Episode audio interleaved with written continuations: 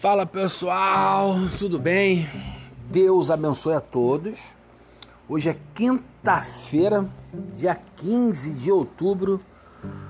Se comemora hoje também, acabei de lembrar, o Dia dos Professores. Um beijo, um abraço do seu prefeitinho aqui do coração. Receba essa homenagem, esse carinho da melhor forma possível. Que Deus continue abençoando a todos os professores, dando saúde plena, sabedoria e dando essa gana, essa vontade de continuar a exercer essa, essa profissão tão maravilhosa. Deixa eu me ajeitar aqui.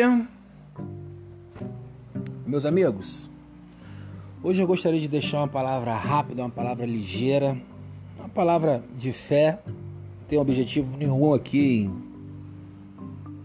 a não ser interagir mais com vocês, a ter um melhor relacionamento. É notório o número de pessoas que já estão ouvindo aqui o podcast. Talvez até por isso eu esteja gravando mais, né? Porque eu percebo que mais pessoas estão ouvindo, então eu estou compartilhando com vocês mais experiências, mais experiências por aqui também. E se você puder compartilhar com seus amigos, ficarei muito grato. Né? Divulga aí esse link, coloca aí no grupo da família, coloca aí no teu Facebook, no Instagram, não sei se consegue, mas enfim, nos stories. Podcast do Engenho do Porto, segue lá, curte lá, enfim. Seja feliz aí e me ajuda a divulgar esse podcast. A palavra que eu gostaria de compartilhar com vocês hoje está no Evangelho de João, capítulo 10, você vai se amarrar nisso, escuta bem, você vai ficar impressionado. O Evangelho de João, capítulo 10, versículo 10, diz assim: O ladrão veio apenas para matar, roubar, ou, é, desculpa, o ladrão veio senão para matar, roubar e destruir, mas eu, Jesus, vim para que tenham vida e a tenham com abundância.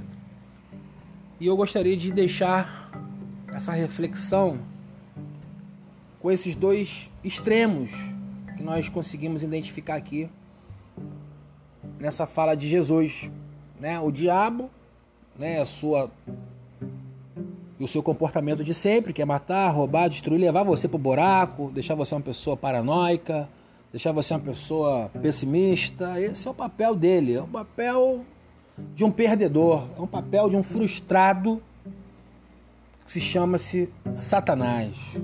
Hoje eu fui firme com ele. E do outro lado, pelo outro lado, nós temos o convite de Jesus, né, para sairmos dessa engodo, desse engodo, para sairmos dessa armadilha da mente que é potencializar as notícias ruins, as notícias que dão né, calafrio, que dão medo, né? E Jesus nos convida para estar com Ele. Olha só que loucura. Mas eu vim para que tenham vida vida com abundância. Né? Ao mesmo tempo que Jesus diz que o diabo vai matar, roubar e destruir, ele se coloca como tua proteção, como vida e como uma vida em abundância, andando na presença dele, buscando, né, sendo instruído, né, buscando ao Pai. Então, nessa vibe, nesses dois extremos, eu gostaria de deixar uma pergunta para você, ou melhor, deixar uma reflexão para você.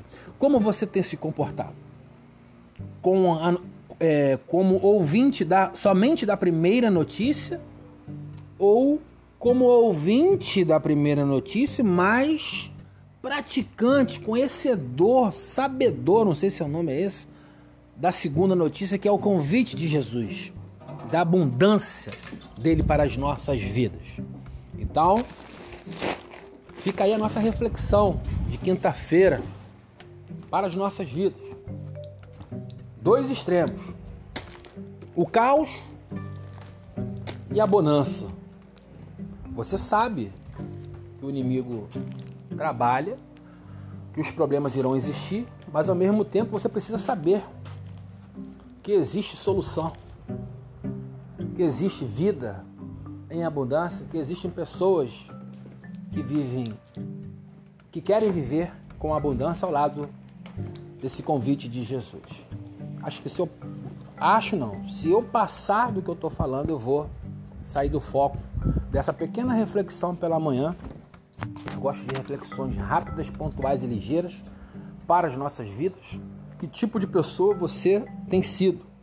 Que tipo de pessoa você está? Que tipo de comportamento você está tendo, perdão?